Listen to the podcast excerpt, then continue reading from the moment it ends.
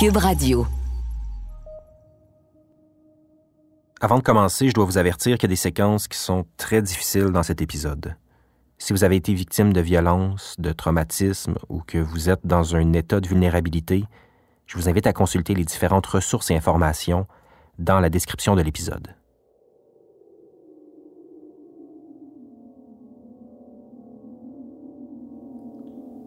Le soir que c'est arrivé, le 11 décembre, c'est soirée de tempête. Puis euh, je me rappelle d'avoir texté Catherine qui partait du travail, puis j'avais dit ah, arrête donc par chez nous, on va souper ensemble et tout. Elle m'avait dit OK, puis finalement à la dernière minute, et elle dit ah non, je suis fatiguée, euh, je vais aller à la maison. Fait que je m'étais dit OK, ben sans souci. Elle dit je vais t'appeler plus tard, mais elle m'avait pas rappelé. Et puis c'est le lendemain, j'ai reçu un appel euh, sur mon cellulaire. Là, c'est le, policier qui me dit Oui, bonjour, est-ce que c'est Véronique? Euh, j'aimerais vous parler. Euh, il y a quelque chose qui est arrivé à Catherine Davio.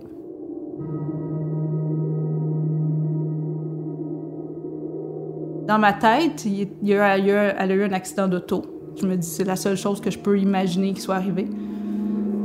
Fait que là, on, est en train de se préparer pour aller au poste de police, puis euh, je reçois l'appel de Geneviève, la sœur à Catherine qui crie au téléphone, puis qui dit euh, Catherine, elle se tenait avec qui? Qu'est-ce qui est arrivé?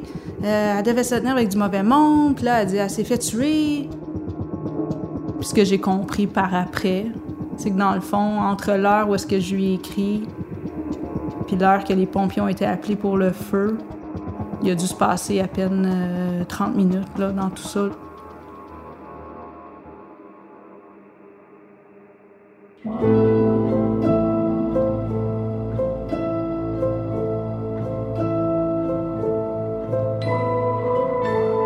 Synthèse, une série qui tente de faire la lumière sur des meurtres non résolus.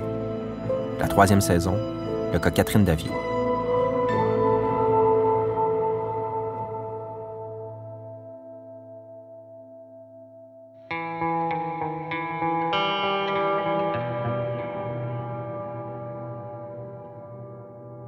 Le vendredi 12 décembre, le lendemain du meurtre, Geneviève, la sœur de Catherine, appelle Véronique Duchesne, qui est avec la troisième Véro, Véro Bourbeau.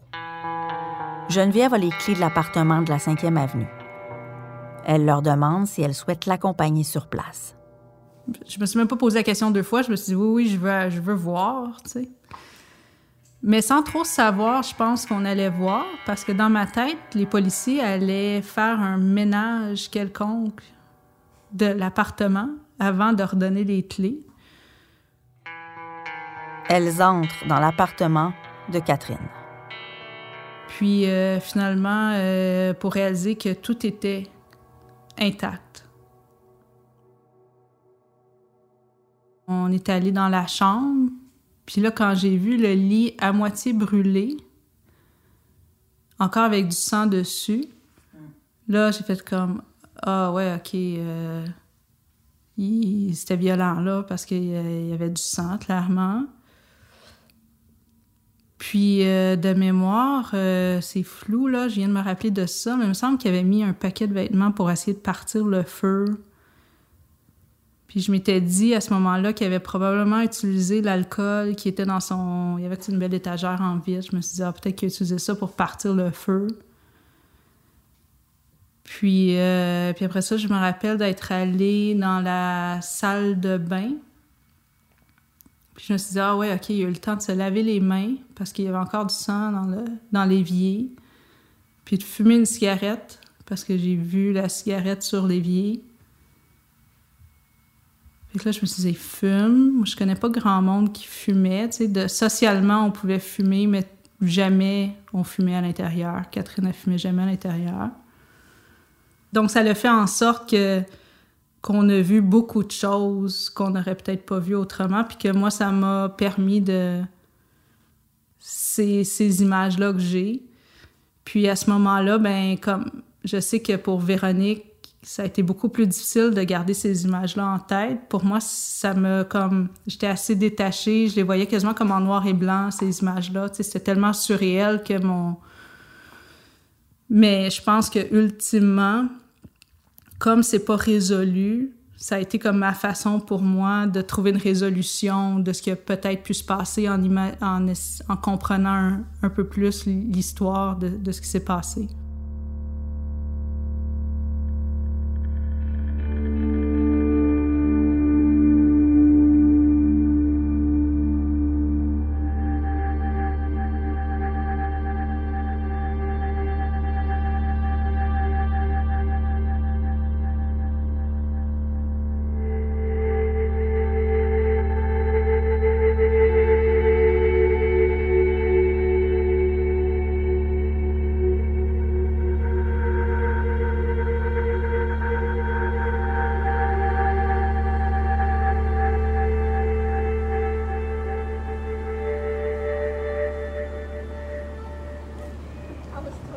Test test. Bonjour, enchantée. Maude. Oui, Marie-Ève, enchantée. Merci pour le temps de répondre. On se rend sur la terrasse extérieure d'un charmant café sur l'avenue Masson. J'ai beaucoup d'expérience avec les hommes violents qui battent des femmes. On rencontre la psychiatre Marie-Ève Coton. On a voulu en savoir plus sur les caractéristiques des délinquants sexuels. Comment les repérer? Est-ce qu'il y a un profil type? Écoute, quand on lit toute la littérature de la criminologie là-dessus, puis les psychologues qui travaillent avec des, des, hommes violents ou des agresseurs sexuels, ils, commencent tous par mettre en garde qu'il n'y a pas un profil unique.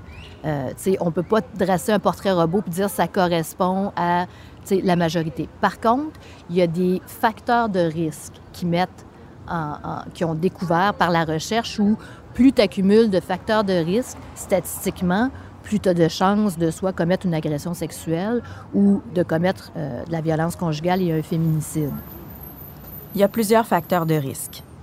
Si on a déjà été victime de violence, si on a été violent dans le passé, si on possède une arme à la maison, si on entretient des stéréotypes de la masculinité traditionnelle, si on est sans emploi, si on a des problèmes d'alcool et de drogue.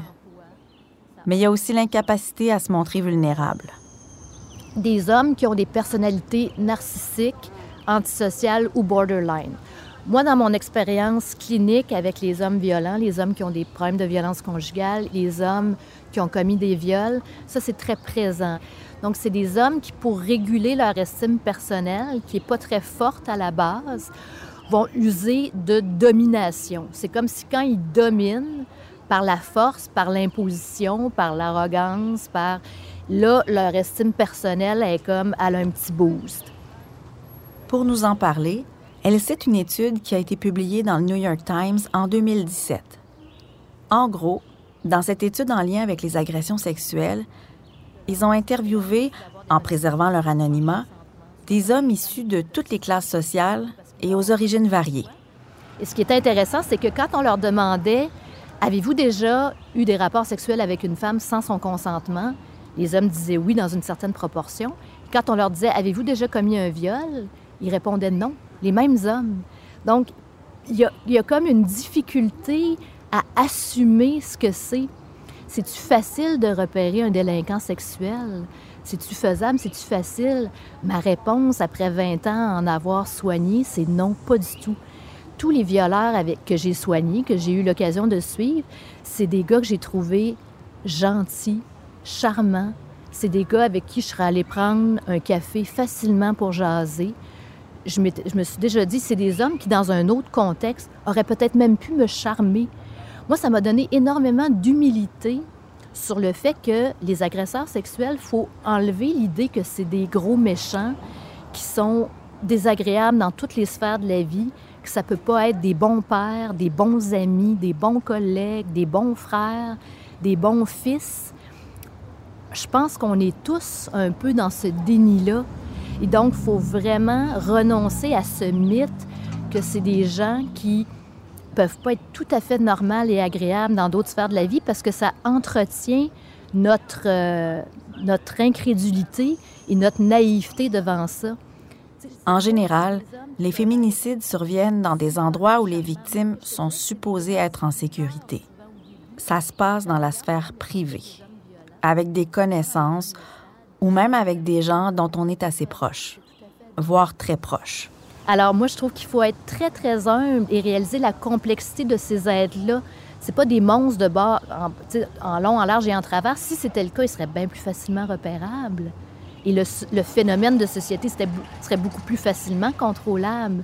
Mais ça se passe dans la sphère privée, ça se passe sans que l'entourage s'en aperçoive. Et ça, je trouve que c'est quelque chose qui m'a beaucoup appris euh, de connaître ça. Marie-Ève Coton en rajoute une couche. Elle revient sur une chronique de Francine Pelletier parue dans Le Devoir en mars 2021. Écoute, où elle disait que si elle regardait le nombre de, de crimes dans le crime organisé en 2020 versus le nombre de femmes assassinées en 2020, c'était plus dangereux d'être une femme chez nous à la maison qu'être un membre de la mafia au Québec en 2020. Tu sais, ça, si c'est pas éveilleur de conscience, ça, je sais pas ce que ça prend, tu sais. Et c'est vraiment ça, c'est que c'est notre espace privé qui est dangereux pour nous. On est assassiné par nos conjoints, nos ex-conjoints, des membres de nos familles, des connaissances et des collègues. C'est ceux-là qui nous tuent. Alors les ruelles, euh, c'est pas, pas là où on meurt en général, les femmes.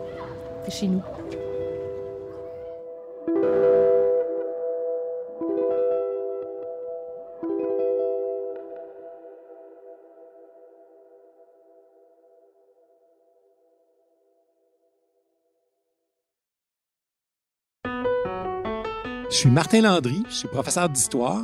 Dans le balado Passé je te raconte les histoires importantes qui se sont passées ici, de Samuel de Champlain au référendum de 1995. Le Québec est aujourd'hui et pour toujours une société distincte. Que tu sois au secondaire comme mes élèves ou que tu sois simplement passionné d'histoire, je t'invite à écouter notre nouvelle saison. En passant, Passé date a gagné le prix Numix 2022 du meilleur balado divertissement. C'est tout un honneur qu'on est bien fiers de partager avec toi. Écouter les trois saisons sur l'application Cube ou sur les autres plateformes de balado. Oublie pas, tu peux parler de passer date à tes amis, à tes professeurs et à ton entourage.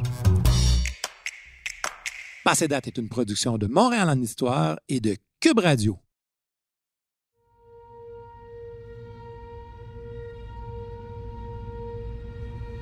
En 2018, pour souligner le dixième anniversaire de la mort de Catherine, JE fait un reportage sur l'affaire. Les policiers rendent public de nouveaux éléments de l'enquête. Comme aucun nouvel élément a permis de faire progresser l'enquête au cours des dernières années, la section des crimes majeurs dévoile à JE de nouveaux détails jamais divulgués à ce jour. Sur la scène de crime, les policiers ont retrouvé un mégot de cigarette de marque Players Filtre. Est-ce que le suspect a fumé avant le crime en compagnie de Catherine? Le connaissait-elle? Quoi qu'il en soit, en divulguant cette nouvelle information, les policiers souhaiteraient éveiller un soupçon dans l'entourage du suspect qui fumait sept marques de cigarettes en 2008. L'enquête nous dévoile également que l'homme aurait utilisé le parfum de Catherine comme accélérant afin d'allumer l'incendie. A-t-il paniqué après le meurtre et a saisi le premier liquide combustible disponible? Le reste du flacon traînait au sol.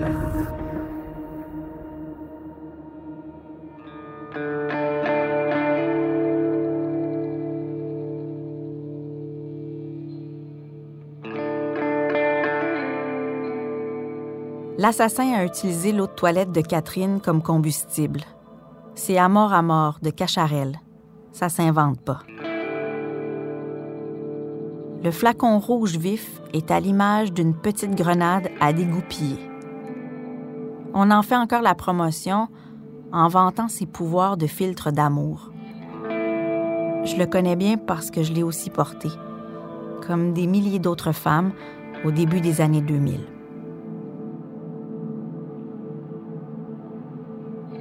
Maude et moi, on ressent un profond malaise avec ce nouvel élément de l'enquête. On n'arrête pas de penser à la symbolique du parfum dans un pareil féminicide.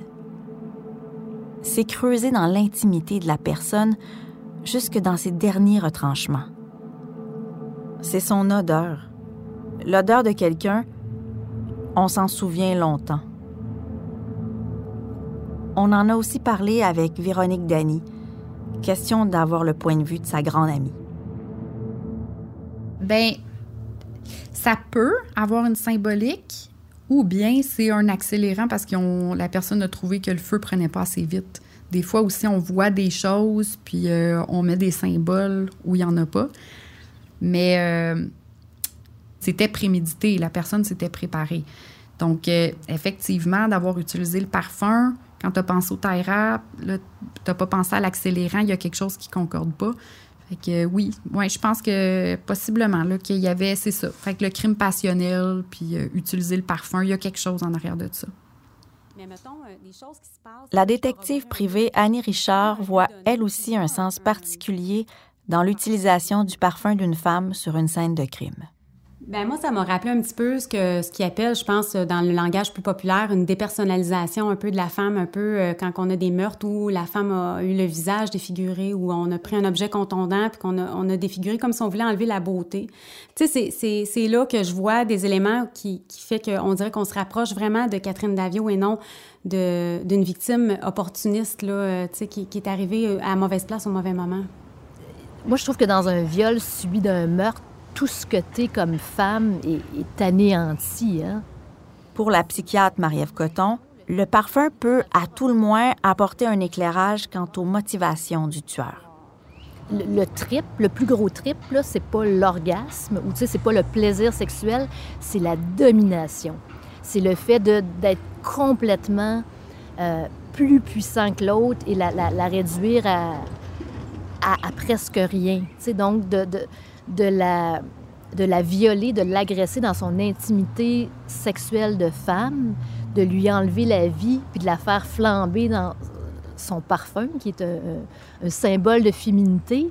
Euh, je ne sais pas c'est quoi son intention, je ne peux pas le savoir, mais ce que je trouve, c'est que le féminin est réduit à zéro et, détruit. il y a beaucoup, beaucoup d'acharnement sur cette personne-là.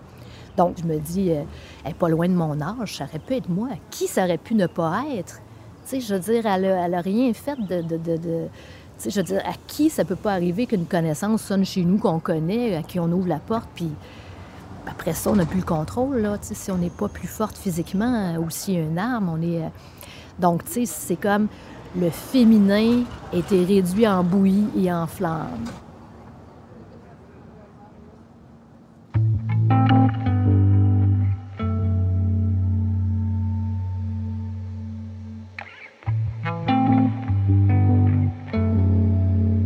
Depuis le début de cette troisième saison de synthèse, on évoque brièvement les caractéristiques physiques de Catherine. Je ne sais pas jusqu'à quel point c'est crucial, mais il me semble important de rappeler que sa physionomie était juvénile, délicate et fragile. Elle était euh, vraiment petite. Elle mesurait 4 euh, pieds 10, 4 pieds 11. Elle pesait 85 livres à la fin, à 26 ans, elle avait l'air d'un enfant de 17 ans, 16-17 ans. Puis j'ai une anecdote par rapport à ça qui est très drôle, c'est que Catherine, en secondaire 4, quand elle a voulu avoir son premier petit emploi, elle a préparé son CV, est arrivée chez Walmart pour aller porter son CV, puis le monsieur à l'entrée lui a donné un ballon. Elle était vraiment insultée. Est-ce que le fait qu'elle soit belle, selon des standards de beauté occidentaux classiques, aurait pu la rendre plus intéressante pour un délinquant sexuel. Même chose pour sa frêle stature. Est-ce que ça a fait d'elle une victime plus vulnérable? D'après Marie-Ève Coton, ça pourrait exacerber le sentiment de domination chez certains prédateurs. Donc, le roche de domination sur une femme qui a très peu de moyens de se défendre peut être encore plus grand. on retrouve dans les femmes les plus souvent agressées et violées les femmes avec un handicap. Donc, j'ai l'impression qu'il y a peut-être des femmes pour qui le, plaisir de domination d'un homme peut peut-être être plus élevé.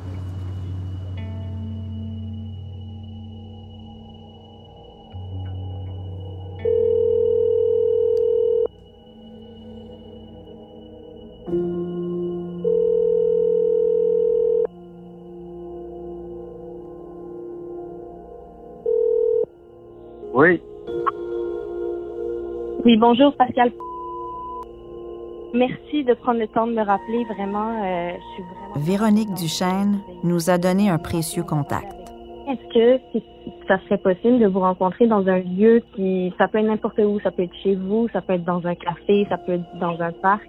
Euh, ben, un lieu significatif, c'est sûr que, plus qu'on se rapproche de la 5e avenue, euh, plus, euh, plus euh, je suis On a obtenu le numéro de téléphone de l'ex-amoureux de Catherine Davio.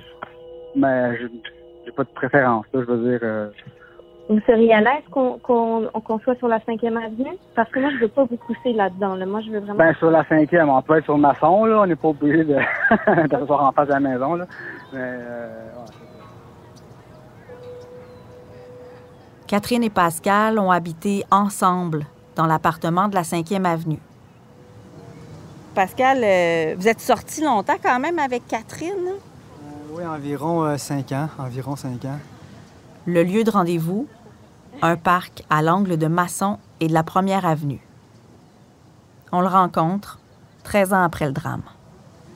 Je l'ai connu dans un magasin euh, grande surface, là, on va appeler ça de même. Euh, c'est comme un emploi, euh, un petit emploi euh, étudiant, là. De, de- de- Puis on s'est rencontrés là. Euh, sa mère travaillait là aussi. Puis après, euh, c'était genre ma, comme ma première genre de vraie blonde, si on veut dire. Puis on est restés ensemble euh, environ 5 ans, c'est ça. Puis on a déménagé ensemble après. vers nos 23 ans, on a aménagé sa cinquième maçon. Puis là, après, elle, elle a mis un terme à notre relation. Après comme un an et demi, peut-être presque deux ans, là, on, on a quand même gardé contact. Ouais, ouais.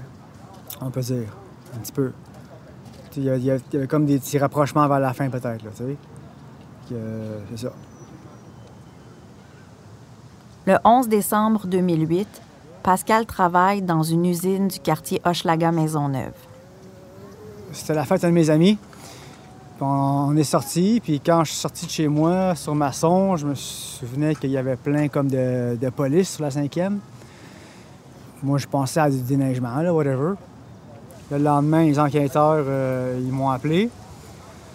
Puis ils me disent, on veut euh, venir te parler. Euh, puis là, ils sont venus chez moi, puis là, ils m'ont posé comme plein de questions. Là, j'ai vu que c'était un peu weird, là. Puis là, ils m'ont dit qu'il y avait un incendie dans sa maison. Fait que là... hop.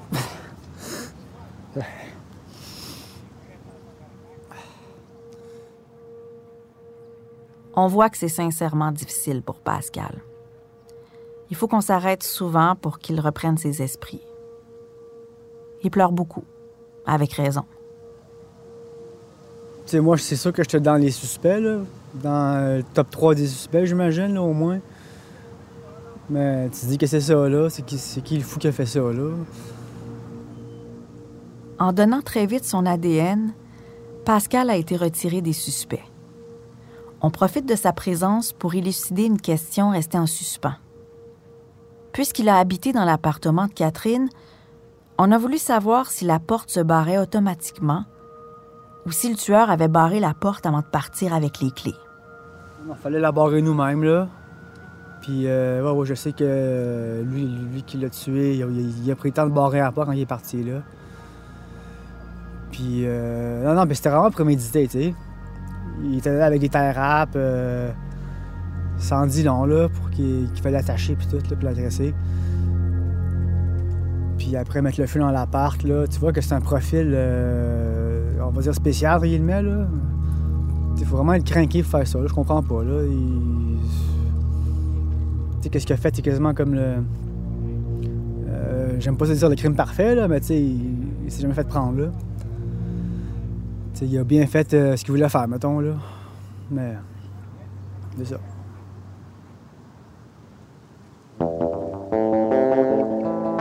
En 2018, le SPVM a recours pour la première fois de son histoire à une nouvelle technologie, le phénotypage.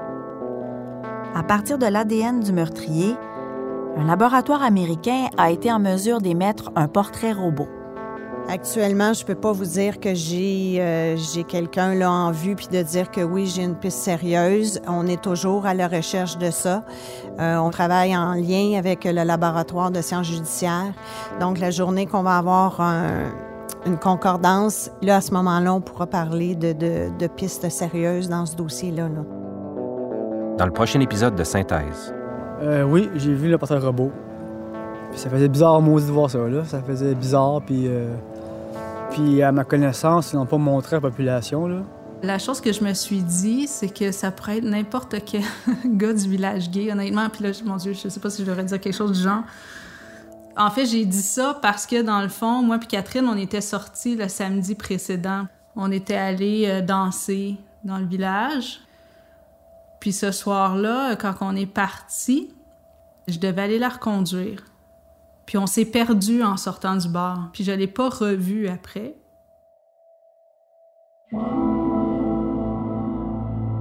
Synthèse est une série produite par Transistor Media en collaboration avec Cube Radio. À la réalisation, Maude Pétel-Légaré. Journaliste et animatrice, Claudia Larochelle. Montage, mixage et conception sonore, François Larivière. À la recherche, Claire Thévenin. À la production, Stéphanie Lorrain. La musique est de Francis Faubert, Jean-Sébastien Côté et François Larivière. Si vous avez des informations sur le cas Catherine Davio, n'hésitez pas à communiquer avec nous à l'adresse info@transistor.media. Je m'appelle Julien Morissette. Merci de nous écouter.